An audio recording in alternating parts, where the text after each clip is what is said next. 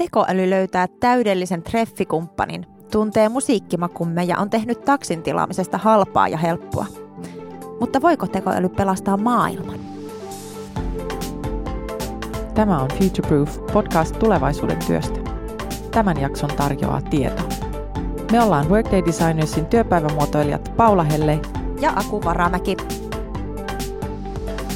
Tekoälyn hyödyntäminen voi auttaa meitä pääsemään eroon tylsistä rutiinitöistä, mutta on siinä potentiaalia paljon enempäänkin. Parhaimmillaan voimme valjastaa teknologian avuksemme vaikeiden yhteiskunnallisten ongelmien ratkomiseen ja maailman parantamiseen. Lähdimme selvittämään, millaisia supervoimia teknologia meille antaa. Miten se auttaa meitä ratkomaan viheliäisiä ongelmia ja mitä sen onnistunut hyödyntäminen meiltä edellyttää. Minä suuntasin tiedon toimistolle Keilaniemeen jututtamaan tiedon dataohjautuvien liiketoimintojen vetäjää Ari Järvelää. Aloitettiin keskustelu puhumalla siitä, mitkä ovat tekoälyn hyödyt. Tekoäly tulee mahdollistamaan kokonaan uuden tyylisen talouskasvun. Tekoäly itsessään tuo kokonaan uuden tyylisiä työmahdollisuuksia ja, ja luo kokonaan uudenlaisia niin kuin ammatteja. Ja sitten olemassa olevissa ammateissa tekoälyn avulla pystytään poistamaan niitä vaarallisia työvaiheita tai rutiininomaisia työvaiheita, jolloin niin kuin tavallaan se energia ja tarmo pystytään käyttämään aidosti siihen, mikä tuottaa arvoa. Ja tämä koko arvoketju tulee muuttuun tekoälyn avulla. Potentiaalia on siis vaikka mihin, mutta nyt se iso kysymys ehkä tässä onkin se, että mihin, mitä arvoa me halutaan olla synnyttämässä. Onko se sitä, että pizzan tilaaminen on mahdollisimman helppoa vai halutaanko me olla ratkomassa isoja yhteiskunnallisia ongelmia? Kyllä. Ja me otettiinkin Arin kanssa heti ensimmäisenä käsittelyyn yksi tällainen yhteiskunnallinen ongelma. Puhuttiin huoltosuhteen heikkenemisestä. Jos mä oikein muistan, joku tutkimus oli, että tuossa 30, noin 30-40 vuoden päästä Suomessa tätä vauhtia on työikäisiä hieman yli 20 prosenttia. Siis työiässä olevia ihmisiä on hieman yli 20 prosenttia ja huoltosuhde on niin ihan täysin väärin. Tekoäly ei tätä syntyvyysvajetta korjaa, mutta ja eikä korjaa sitä, että me tarvitaan merkittävästi lisää ihmisiä esimerkiksi tänne Suomeen työperäisen muuton, muuton kautta. Mutta että tekoälyllä on kaksi puolta tässä asiassa kuitenkin. Toinen puoli on se, että, kun, kun Pohjoismaiden yhteiskunta ja tässä tapauksessa Suomi on tämmöinen niin hyvin teknologia-orientoitunut. Tietenkin missä työperäistä muuttoa voidaan niin kuin houkutella ja kasvattaa, josta ne syntyy vaikkapa tekoälyn ympärillä erittäin kiinnostuneita globaalissa markkinassa olevia yrityksiä, niin tämä kiinnostavuus myös tässä työmarkkinassa globaalisti, tämän Suomen kiinnostavuus kasvaa. Ja se on, se on yksi puoli tätä, tätä kokonaisuutta. No toinen puolihan kokonaisuutta sitten on se, että miten me helpotetaan sitä huolto, no, huoltosuhteen muuttumista, mutta sitä hoitoa, miten sitä pystytään tekoälyn teknologian avulla tehostamaan sillä, että yhä pienenevä joukko vaikkapa hoitohenkilökuntaa pystyy kuitenkin hyvällä palvelutasolla – tarjoamaan niitä palveluita personoidusti niille ihmisille, jotka niitä palveluita sitten tarvitsee, olkoon niin kuin sairastumisten vuoksi tai, tai sitten niin kuin esimerkiksi niin kuin vanhustenhoito. Niin kyllähän me teknologiaa pystytään huomattavasti hyödyntämään jatkossa siitä. Ja, ja silloin, silloin tavallaan helpotetaan niiden ihmisten joitakin työssä olevien ihmisten päivittäisiä rutiineja automatisoimalla sitä. Huoltosuhdetta se ei, se ei sinällään niin korjaa tekoälyä eikä teknologia. Niin, robottivauvat ei ole ratkaisu meidän syntyvyysvajeeseen. Öm, tulee mieleen aika monta tapaa tuosta terveydenhuollosta, miten sitä voisi nyt jo ihan olemassa olevalla teknologialla tehostaa aika paljon. Esimerkiksi ajanvaraus on sellainen, mihin menee julkisella puolella aika paljon aikaa. Kehittyneemmästä teknologiasta puhumattakaan. Kyllä, mutta jos palataan niihin robotteihin, niin vaikka robottivauvat ei ole ratkaisu, niin kyllähän just siellä hoidon tehostamisen puolella ne voi olla eräänlainen vastaus, niin kuin mm. Ari tuossa puhuu. Mutta tämä väestön ikääntyminen ei ole ongelma pelkästään Suomessa, vaan tämä on iso ongelma ihan globaalisti. Mm. Japanissa, joka on hyvin tämmöinen teknologiauskoinen yhteiskunta, niin siellähän robotteja on testattu vanhustenhoidossa jo aika paljon ja pitkään. Ää, nykyisellään nämä robotit pystyy tarjoamaan monenlaista tukea siinä hoidossa ja ruokinnassa, viestinnässä, mutta myös siinä yksinäisyyden taltuttamisessa. Suomessahan näitä robotteja on vielä hyödynnetty aika vähän terveydenhuollossa tai vanhustenhuollossa, mutta mä kysyin robottiasiantuntija Kristiina Anderssonilta, että millainen rooli roboteilla voisi olla tulevaisuudessa vanhustenhuollossa? Robotit vanhuksia hoitamassa. Kuulostaa ehkä jonkun mielestä järkyttävältä, mutta asia on itse asiassa aivan toisin. Jo nyt robotti auttaa ottamaan oikea-aikaisesti oikeat lääkkeet ja oikean määrän vielä. Tällä on merkittävä hyvinvointilisäys ihmisen elämässä. Tulevaisuudessa, kun vanhuksia on yhä enemmän ja tarvitsemme apua siellä kotona, niin robottejakin tulee erilaisiin tehtäviin avuksi. Tällä hetkellä robotti voi auttaa vaikka syömisessä ja tulevaisuudessa monitoimirobotit voivat vaikkapa laittaa ruoan mikroon ja lämmittää sen siellä ja sitten syöttää, jos on syöttämistarvetta. Taikka sitten auttaa vessassa käynnissä ja tällaisessa arjen ihan perusasioissa, mutta myös erilaisissa hoitoprosesseissa ja niiden tukena. Robotti voi vaikkapa ottaa jonkunlaisia pieniä näytteitä ja katsoa, että kaikki on hyvin.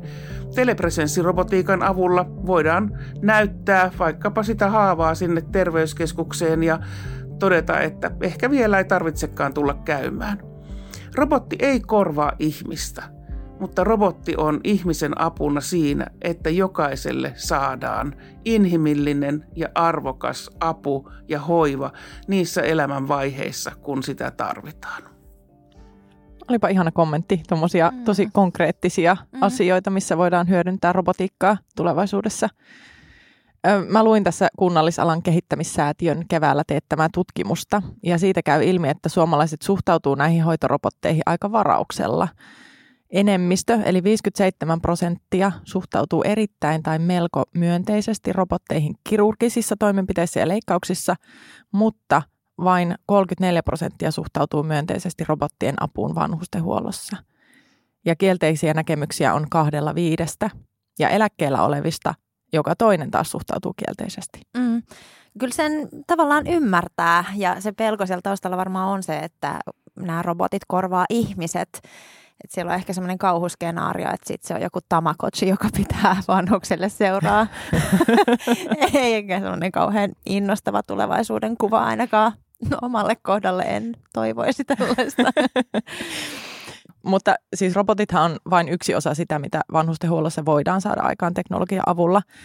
Esimerkiksi on erilaisia sensoreita, joiden avulla voidaan tunnistaa, jos vanhus ei liiku tai jos tapahtuu jotain poikkeavaa. Mm.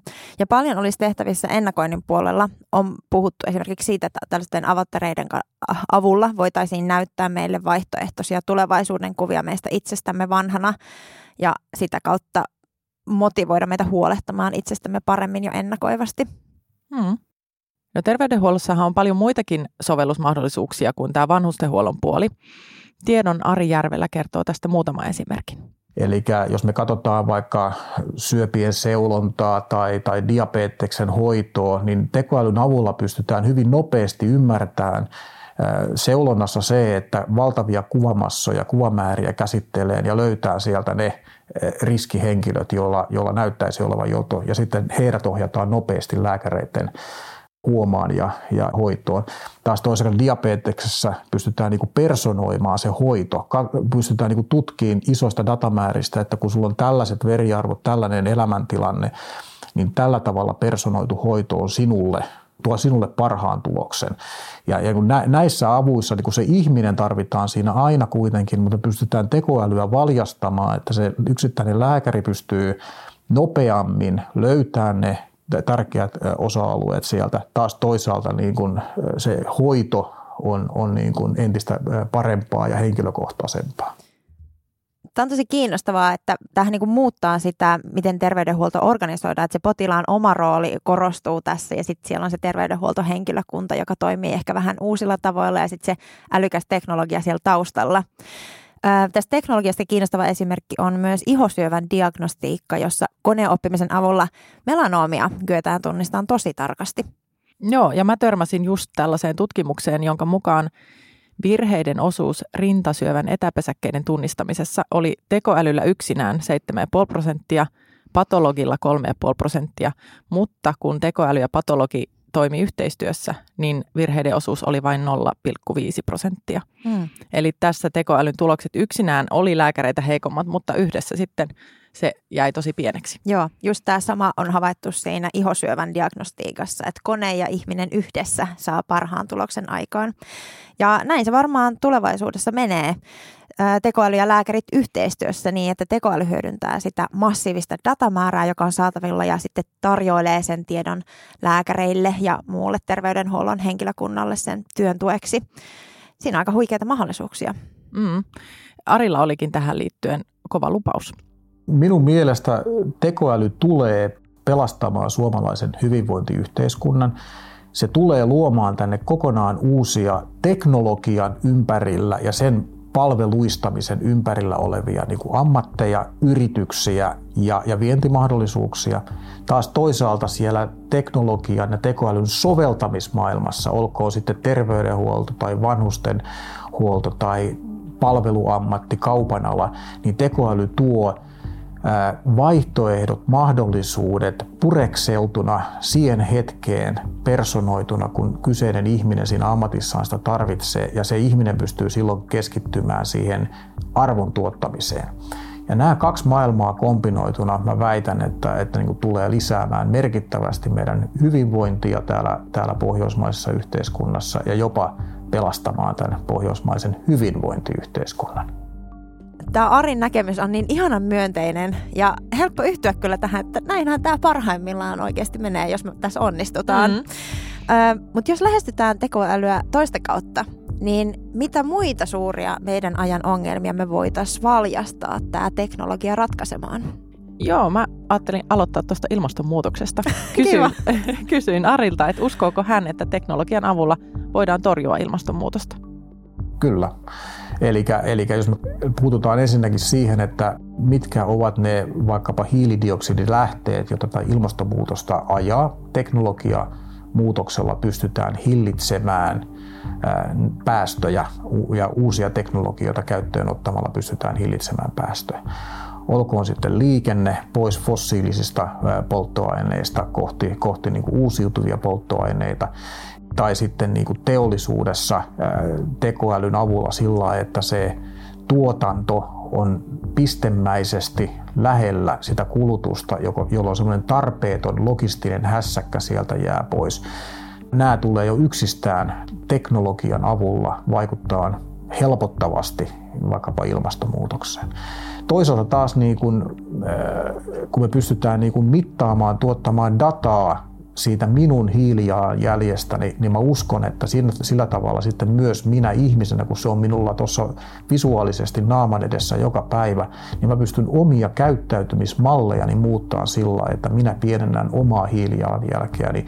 Ja jälleen kerran teknologia, tekoäly tuo sen datan pureksittavaksi minun naamani eteen ja sitten minä voin muuttaa päivittäistä elämää. Ja tämä kaikki mahdollistuu ainoastaan teknologian avulla.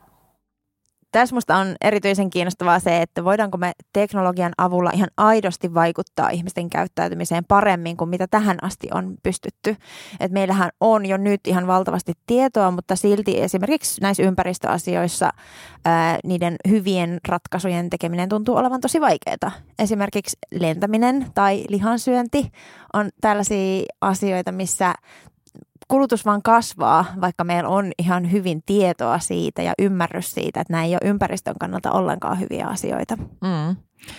Yksi mahdollisuus, jota on tuotu esiin, on se, että meille voitaisiin kuluttajina vaikka tällaisten AR-lasien tai virtuaaliassistenttien avulla tuoda täsmätietoa niistä meidän kulutusvalinnoista, siitä, että minkälaisia ympäristövaikutuksia niillä on ja ja sitä kautta vaikuttaa ihan semmoisiin arkisiin valintoihin, mitä me tehdään. Mm. Kysymys onkin ehkä enemmän siitä, että miten me halutaan tätä teknologiaa käyttää. Että hyödynnetäänkö me tätä teknologiaa siihen, että me voidaan kohdentaa mainontaa entistä paremmin ja saada ihmiset kuluttamaan entistä enemmän, vai pikemminkin siihen, että me annetaan kuluttajille esimerkiksi tietoa siihen hyvien valintojen, vastuullisten valintojen tekemiseen. No tästä teemasta puhuukin Demos Helsingin asiantuntija Maria Malho. Kuunnellaan, mitä Marialla on sanottavaa. Teknologiassa on paljon mahdollisuuksia, mutta se ei ole itseisarvo, vaan ennemminkin vaan muutosajuri tai muutosvoima, joka toimii välineenä. maailman ongelmien ratkaisussa. Eli kysymys onkin loppujen lopuksi valinnoista, arvoista ja, ja siitä, mitä me haluamme. Eli luomme todennäköisesti semmoista teknologiaa, joka ratkaisee ongelmia, mutta ähm, mielenkiintoista onkin se, että miten näitä ongelmia sitten määritellään. Jos otetaan ilmastonmuutos esimerkiksi, niin sen kannalta tärkeintä on se, miten teknologian avulla voidaan muuttaa teollisuutta ja arvontuotannon tapoja sekä, sekä kuluttamiseen että sitten tuottamiseen liittyen. Teknologia siis mahdollistaa erilaisia tapoja vähähiilisempään arvontuotantoon, jossa prosessien tehostaminen ei riitä, vaan täytyy pystyä luomaan täysin uusia radikaaleja tapoja siihen, miten arvoa maailmassa tuotetaan. Esimerkiksi yksi tämmöinen esillä ollut asiahan on hiilidioksidin imeminen pois ilmakehästä, joka voi olla mielenkiintoinen vaihtoehto tulevaisuudessa, mutta jotta siihen päästäisiin, niin ensin pitää tehdä sellaisia poliittisia valintoja, jotka tekee sen mahdolliseksi ja jotka niin kuin, näkee sen tärkeänä ratkaistavana ongelmana, johon teknologiaa kehitetään. Kyllähän tämä Mariankin kommentti vahvistaa sitä ajatusta, että me tarvitaan tosi paljon arvokeskustelua ja ylipäätään niin kuin keskustelua siitä, että mitä me halutaan tällä teknologialla saada aikaan ja mitkä on meidän arvoja ja meille tärkeitä asioita. Mm. Ja sitten rohkeutta tehdä niitä valintoja ja sellaista politiikkaa, mikä ohjaa sitä meidän toimintaa ja teknologian kehitystäkin oikeaan suuntaan. Ehdottomasti. Ilmastonmuutoksen lisäksi toinen aihealue, iso ongelma meidän yhteiskunnassa ja alue, jos tarvitaan näitä rohkeita päätöksiä, on sitten sosiaalinen syrjäytyminen. Tiedon Ari Järvelällä oli tähän hyvä esimerkki siitä, miten tekoälyä on hyödynnetty syrjäytymisen ehkäisyyn. Mä otan esimerkin vaikka tämä, että mitä Espoon kaupungilla me ollaan tehty, eli, eli yhdistetään monimutkaisia tietolähteitä, tässä tapauksessa sosiaalitoimesta, terveystoimesta, koulutoimesta – ja sitten kun on valtava datamäärä, niin sitten me tuodaan sille ihmiselle, sille Espoon kaupungin niin kuin työntekijälle näistä datalähteistä herätteitä, signaaleja tekoälyn avulla, jolla pyritään niin kuin löytämään ensimerkkejä sosiaalisesta syrjäytyneisyydestä. Ja tekoälyhän ei auta sit siinä hetkessä, kun tarvii se ihmiskohtaaminen, mutta me voidaan tuoda sille työntekijälle se heräte, että hei, nyt on e-, erilaisista datalähteistä tulee signaaleja, tekoäly analysoi ja antaa sen viestin sille ihmiselle, joka voi mennä sitten sen syrjäytyneisyys vaarassa olevan ihmisen luokse ja miettii henkilökohtaisesti, että miten me voidaan tässä, tässä tilanteessa parantaa. Tämä on minusta hyvä esimerkki tekoälyn mahdollisuuksista. Mm. Meillä Suomessa on tällaista hyvälaatuista tietoa tosi paljon, mutta ongelma on ollut se, että ne tiedot on hajautuneena eri järjestelmissä, klassinen. mutta tässä kokeilussa tekoäly nimenomaan pystyi yhdistelemään näitä tietoja eri lähteistä ja sitä kautta löydettiin lähes 300 riskitekijää, jotka voi ennustaa tulevaa lastensuojeluasiakkuutta. Näin se just menee, että mitä varhaisemmassa vaiheessa näitä riskejä tunnistetaan, niin sitä paremmat vaikuttamismahdollisuudet on olemassa ja sitä vähemmän tarvitaan raskaita ja kalliita palveluita, kuten lastensuojelua tai lasten tai nuorten psykiatriaa. Nämä on inhimillisesti aika isoja juttuja. Mm että jos saa vähän herkistellä, niin jos me pystytään yhdenkin lapsen tai nuoren elämään tällaisella vaikuttaa positiivisesti, niin mikä voisi olla sen tärkeämpää? Niin. Um, toinen inhimillisesti kohtuullisen merkittävä juttu on maailman rauha. Mm? Tekoälytutkija Timo Honkela kehitti tämmöisen konseptin ja kirjoitti kirjan siitä, miten teknologia voisi auttaa ihmiskuntaa rauhanomaisemman maailman luomisessa. Futurise on he on jatkaneet tätä Timo Honkelan rauhankonehanketta ja mä pyysin heidän Tuomas Paasosta kertomaan, mistä tässä on kyse. Rauhankone on Timo Honkelan konsepti siitä, miten tekoäly voisi parantaa ihmisten välistä kommunikaatiota ja sitä kautta rakentaa maailman rauhaa. Futurisen rauhankoneprojektissa puolestaan kysyttiin kaksi kysymystä. Kuinka mahdollinen tämmöinen rauhankone on ja miten muuten tekoälyllä voitaisiin rakentaa maailman rauhaa? Meidän lopputulokset oli se, että, että, että niin kuin Honkela itsekin kirjoittaa kirjassaan, että tämä varsinainen rauhankone on tulevaisuuden teknologia. Jotain, mitä tänä päivänä ei vielä pystytä rakentamaan. Mutta tekoälyllä pystytään sen sijaan tekemään pieniä, tarkasti suunnattuja palveluja. Ja se on oikeastaan se, mikä on olennaistakin tämmöisillä haurailla ja konfliktialueilla. Ei niinkään se, että, että yritettäisiin ratkaista tosi monimutkaisia ongelmakenttiä kerralla, mikä on mahdotontakin, vaan se, että pystyttäisiin parantaa pienillä askelilla sitä ihmisten arkea. Tämmöisiä rauhanteknologian ratkaisuja voi olla oikeastaan kahdenlaisia. Toiset on työkaluja rauhan rakentamisen ammattilaisille, rauhan neuvotteluille, rauhanturvaoperaatioille, kansainväliselle yhteisölle. Sellaisia työkaluja, jotka visualisoi dataa, kerää dataa, hakee ymmärrystä siitä, että mikä se tilanne siinä konfliktissa oikeasti on. Ja toinen suunta taas on tämmöiset enemmän sit kansalaisille suunnatut työkalut, joiden tarkoitus on jotenkin helpottaa sitä arkielämää ja, ja parantaa sitä elämänlaatua ää, olosuhteista riippumatta tai parantaa niitä olosuhteita itseään. Tämän Timo Honkilan rauhankoneen perimmäisenä tavoitteena on lisätä ihmisten välistä ymmärrystä ja tuntuu, että tässä ajassa sille kyllä todella on tarvetta ihan tässä meidän arkisissakin ympäristöissä. Jos katsoo vaikka somekeskusteluja, millaisia ne on, niin äm, siellä ihan todella tarvittaisiin apua väärin ymmärrysten ehkäisyssä. Mm-hmm, todellakin. Tästä tulee mieleen kiinnostava tuore esimerkki Fatserin Lovebot Bluesta, eli potista, joka puuttuu verkon vihapuheeseen. Mm. Se on ollut käytössä pari viikkoa vasta – Ää, mutta se on nyt jo saanut aikaan tosi voimakkaan vastareaktion. Sitä on syytetty sensuurista, vakoilemisesta, sananvapauden rajoittamisesta. ja keskustelufoorumeilla on mietitty, miten tätä botin toimintaa voitaisiin estää. Ja osa ihmisistä on tietysti julistanut Fatserin poikottiin ja netissä on jaettu kuvia, jossa suklaata vedetään alas vessanpöntöstä. Se on mun mielestä niin kuin ihan pähkähullua. Öm, mut tässä, vaikka tässä ei tällaista niin kuin sotatilanteesta suoranaisesti kyse, niin musta se kuitenkin kertoo siitä, miten herkkää tämmöinen rauhanteknologian menestyksekäs hyödyntäminen on. Aika vaikeita kysymyksiä. Hmm. Tuomas Paasonen kuvasi vielä, mikä tällaisen teknologian kehittämisessä on olennaista. Kun suunnitellaan teknologiaa tai palveluita, niin yleensä tärkein kysymys on se, että miten me tuotetaan kaikista eniten arvoa. Ja rauhanteknologiasta tämä ajatus täytyy vähän niin kuin kääntää ympäri. Siellä kaikista tärkeintä on ymmärtää ja ehkäistä niitä riskejä, joita siihen palveluun liittyy. Rauhanteknologian tarkoitus perimmältään on kuitenkin aina vähentää väkivaltaa ja, ja meidän täytyy olla varmoja siitä, että, että se tarkoitus ei käänny itseään vastaan ja ala lisäämään sen konfliktiherkkyyttä tai konfliktin äh, rajuutta.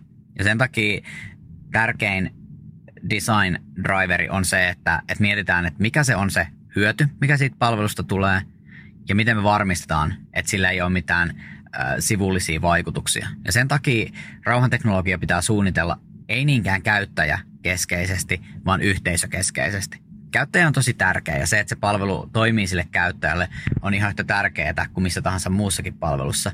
Mutta sen lisäksi on tosi tärkeää ymmärtää, miten se palvelu vaikuttaa sen käyttäjän yhteisöön tai sen käyttäjän asemaan siinä yhteisössä. Nämä on sellaisia kysymyksiä, jotka normaalisti tällaisessa suomalaisessa kontekstissa ei ole kauhean isoja kysymyksiä, mutta haurailla ja konfliktialueilla niillä voi olla ihan valtava merkitys. No nyt on käynyt selväksi, että tämä teknologian hyödyntäminen näihin edellä mainitun tyyppisiin maailmanluokan ongelmiin ei ole mitenkään helppoa tai itsestään selvää. Mä kysyin Tiedon Ari Järvelältä sitä, että mitä edellyttää meiltä yhteiskuntana, että me onnistutaan hyödyntämään näitä teknologian tarjoamia mahdollisuuksia? Kaiken peruslähtökohta pienelle kansalle, niin kuin Suomi esimerkiksi, on niin kuin uteliaisuus ja avoimuus. Hyvä puolihan Suomessa on se, että niin kuin jos me katsotaan niin kuin yhteiskuntarakenne, yhteiskuntarauha, kaikki tällainen, niin tämähän on hyvä maaperä investoinneille.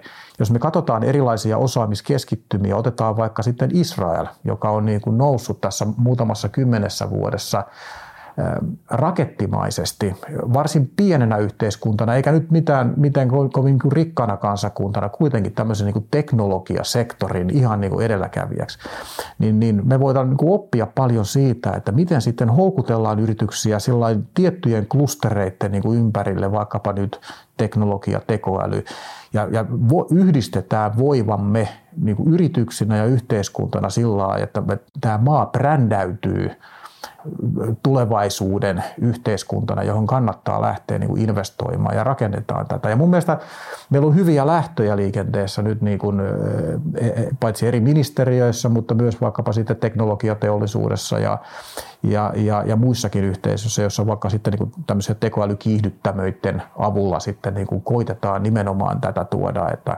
että isommat massat yhteen, yritykset puhaltaa yhteen hiileen sitten vielä niin kuin yhteiskunta siihen, siihen niin kuin hyvällä tavalla tukemaan sitä toimintaa, niin tällä tavalla me kiihdytetään ja saadaan jotakin isompaa aikaiseksi.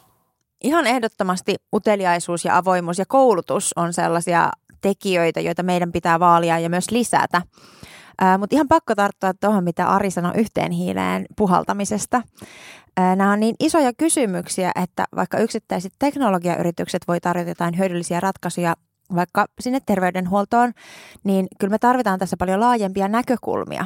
Nimenomaan ja myös poliittista päätösvaltaa, jotta me saadaan niitä isoja pyöriä pyörimään. Tarvitaan tällaisia systeemisen tason muutoksia ja tästä aiheesta mä kysyin vanhempain vapaalta tavoitetulta tulevaisuuden ja yhteiskunnan asiantuntijalta Elina Kiiskikatajalta. Eli mä uskon, että me tarvittaisiin muutosta koulutuksen kulttuurissa ja me tarvittaisiin muutosta yhteistyön kulttuurissa. Ja koulutuksessa mä tarkoitan sitä, että, että me paljon vahvemmin ää, siinä vaiheessa, kun me opiskellaan, ehkä nyt puhun niin kuin nuorista aikuisista, jotka valitsevat omaa alansa, niin hirveän paljon vahvemmin me vielä ennen kuin me syvennytään omaan, omaan alamme, niin me ymmärrettäisiin sekä teknologiaa että ympäröivää yhteiskuntaa ihmistä, filosofiaa, bisnestä. Eli me jollakin tavalla luotaisiin vielä siinä vaiheessa jotenkin syvällisempi, syvällisempi katsaus näihin erilaisiin aiheisiin. Oltiin me sitten sen jälkeen menossa opiskelemaan mitä tahansa. Ja sitten mä näkisin, että yhteistyön kulttuurin muutos ylipäänsä. Eli se liittyy vähän tuohon edelliseen, mutta, mutta että ollaan sitten niin kuin teknologiayrityksissä tai vaikka julkisella sektorilla kunnissa, ää, kaupungeissa – ää, ihan tahansa ministeriöissä, missä tahansa, missä tehdään tämmöisiä isoja muutoksia, niin olisi tosi tärkeää koota tällaisia monialaisia tiimejä, joissa sitten tämmöinen teknologiaosaaminen, yhteiskuntaosaaminen, filosofiaosaaminen, bisnesosaaminen, erilaiset osaamiset tulee, tulisi yhteen ja pystyttäisiin näkemään laajemmin näitä eri näkökulmia erilaisiin asioihin. Me ollaan ennenkin puhuttu tästä diversiteetin ja ö, erilaisten näkökulmien tärkeydestä ja tuntuu, että se vaan korostuu, mitä monimutkaisempia ja isompia haasteita ollaan ratkomassa. No ihan varmasti korostuu. No sitten toinen kysymys, joka nousee keskeiseen asemaan, etenkin kun me puhutaan siitä, miten teknologiaa voidaan hyödyntää tämmöisten yhteiskunnallisten kysymysten ratkomiseen, niin on tekoälyn eettisyys. Mä pyysin tekoälyn etiikkaa tutkivaa Juho Vaistetta kertomaan tekoälyn hyödyntämiseen liittyvistä keskeisimmistä kysymyksistä. Tekoälyn käyttöön ja käyttöönottoon sisältyy tietenkin paljon erilaisia ja monimuotoisia eettisiä riskejä ja kysymyksiä. Mutta jos minun pitää niistä muutama nyt nostaa esille, niin ensimmäisenä listalla voisi olla jo ikiaikainen dilemma turvallisuuden ja yksityisyyden suhteesta. Eli kuinka paljon me voimme rajoittaa yksilöiden yksityisyyttä turvallisuuden tai muiden tarkoitusperien edessä. Tämä kysymys on ollut läsnä jo digitalisaation aikakaudella, mutta tekoälyteknologioiden erityispiirteet profiloinnissa, ihmisiin vaikuttamisessa sekä valvonnan laajuudessa tekevät kysymyksestä jälleen uudenlaisen. Toiseksi algoritminen diskriminaatio, joka voi perustua datalähteiden vinoumiin ja vääristymiin sekä näin paljastaa yhteiskunnamme rakenteellisia ongelmakohtia. Algoritmit saattavat toistaa datalähteidensä epäoikeudenmukaisuuksia, joka voi asettaa eri ihmisiä tai jopa kokonaisia väestöryhmiä epätasa-arvoiseen asemaan. Kolmantena nostona, vaikka se ei olekaan kovin suosittu aihe, erityisesti alan toimijoiden keskuudessa – perinteisen teknologiakriittisen näkökulman tutkimisen. Onko tosiaan niin, että haluamme siirtyä maailmaan, jossa isovanhemmistamme huolehtiminen hoidetaan robotein, kommunikaatiomme toimii ja kulkee pelkkiä digitaalisia kanavia pitkin sekä jokaisen tehokkaan työntekijän on pakko asentaa itsensä mikrosiru. Tämä päätyy myös tärkeämpään kysymykseen, että kenellä on oikeus päättää tästä kehityssuunnasta. Tämä algoritminen diskriminaatio, josta Juho tuossa puhui, niin mehän puhuttiin tästä itse asiassa edellisessä jaksossa, kun tuli puheeksi nämä miehiä suosineet rekrytointialgoritmit. Mm, tuttu juttu. Mm, vakuutusyhtiöissä on kokemuksia tapauksista, jossa algoritmi alkaa myöntää vakuutuksia vain tietyllä postinumeroalueella asuville tai ehkä niin päin, että vakuutuksia ei myönnetäkään tai niistä tulee kalliimpia tietyllä postinumeroalueella asuville ihmisille. Tämä on siis Jenkeistä. Mm. Ää, et uhka on todellinen. Joo. No siinä onkin ihan uudenlainen työsarka, kun jonkun täytyy pystyä valvomaan ja tarkistamaan sitä, että millä perusteella tekoäly näitä päätöksiä tekee. Mm-hmm. Ja miten me voidaan varmistaa, että tällainen epätasa-arvoa ruokkiva toiminta ei lisäänny. Mm. Mä mietin, että tuleeko meille esimerkiksi finanssivalvonnan rinnalle tämmöinen ihan uudenlainen viranomainen tai, tai tuleeko yritysten sisäiselle tarkastukselle vähän uusia hommia. Mm, algoritmipoliisit. Mm. Toinen kiinnostava kysymys tuossa Juhon kommentissa oli tämä teknologia kriittinen näkökulma siitä, että millainen rooli me teknologialle halutaan antaa. Osittain tätä varmaan ohjaa ihan käyttäjien valinnat, mutta osittain me tarvitaan hyvin tietoisia päätöksiä siitä, että mihin me halutaan sitä teknologiaa hyödyntää. Niin, ja kuten Juho tuossa kysyi, kuka sen valinnan tekee? Mm. Kuka päättää, mihin me tätä teknologiaa hyödynnetään ja millä pelisäännöillä? Teknologian kehittyminen tarjoaa huikeita mahdollisuuksia ratkoa monimutkaisia yhteiskunnallisia ongelmia, joiden ratkomiseen emme ole aiemmin pystyneet tekoälystä voi parhaimmillaan tulla oikea kätemme, joka auttaa näkemään uusia puolia, tukee valistuneiden päätösten tekemisessä ja vapauttaa kapasiteettia hyvän tekemiseen. Voidaanko me hyödyntää teknologian tarjoamia mahdollisuuksia parhaalla mahdollisella tavalla ja aidosti suurten kysymysten ratkomiseen, meidän on pystyttävä rajat ylittävään yhteistyöhön ja kyseenalaistettava totuttua – Ilmastonmuutoksen tai syrjäytymisen kaltaiset ongelmat eivät ratkea jonkin yksittäisen teknologisen ratkaisun avulla. Tarvitaan rintama teknologisia ratkaisuja, eettisiä valintoja, inhimillisiä tekoja ja poliittisia päätöksiä. Tämä ei ole idealistista höttöä, vaan saatavilla oleva tulevaisuus, jos vain valitsemme siihen tarttua. Tämä oli Future Proof-sarjan kuudes jakso. Kiitos asiantuntijallemme tiedon Ari Järvelälle ja kiitos kiinnostavista näkökulmista kommentaattoreille. Seuraavassa jaksossa tutkimme, mitä nuoret ajattelevat työelämästä ja mitä voisimme heiltä oppia. Siihen asti jatketaan juttua Twitterissä hashtagillä FutureProof. Tämän jakson sinulle tarjosi tieto.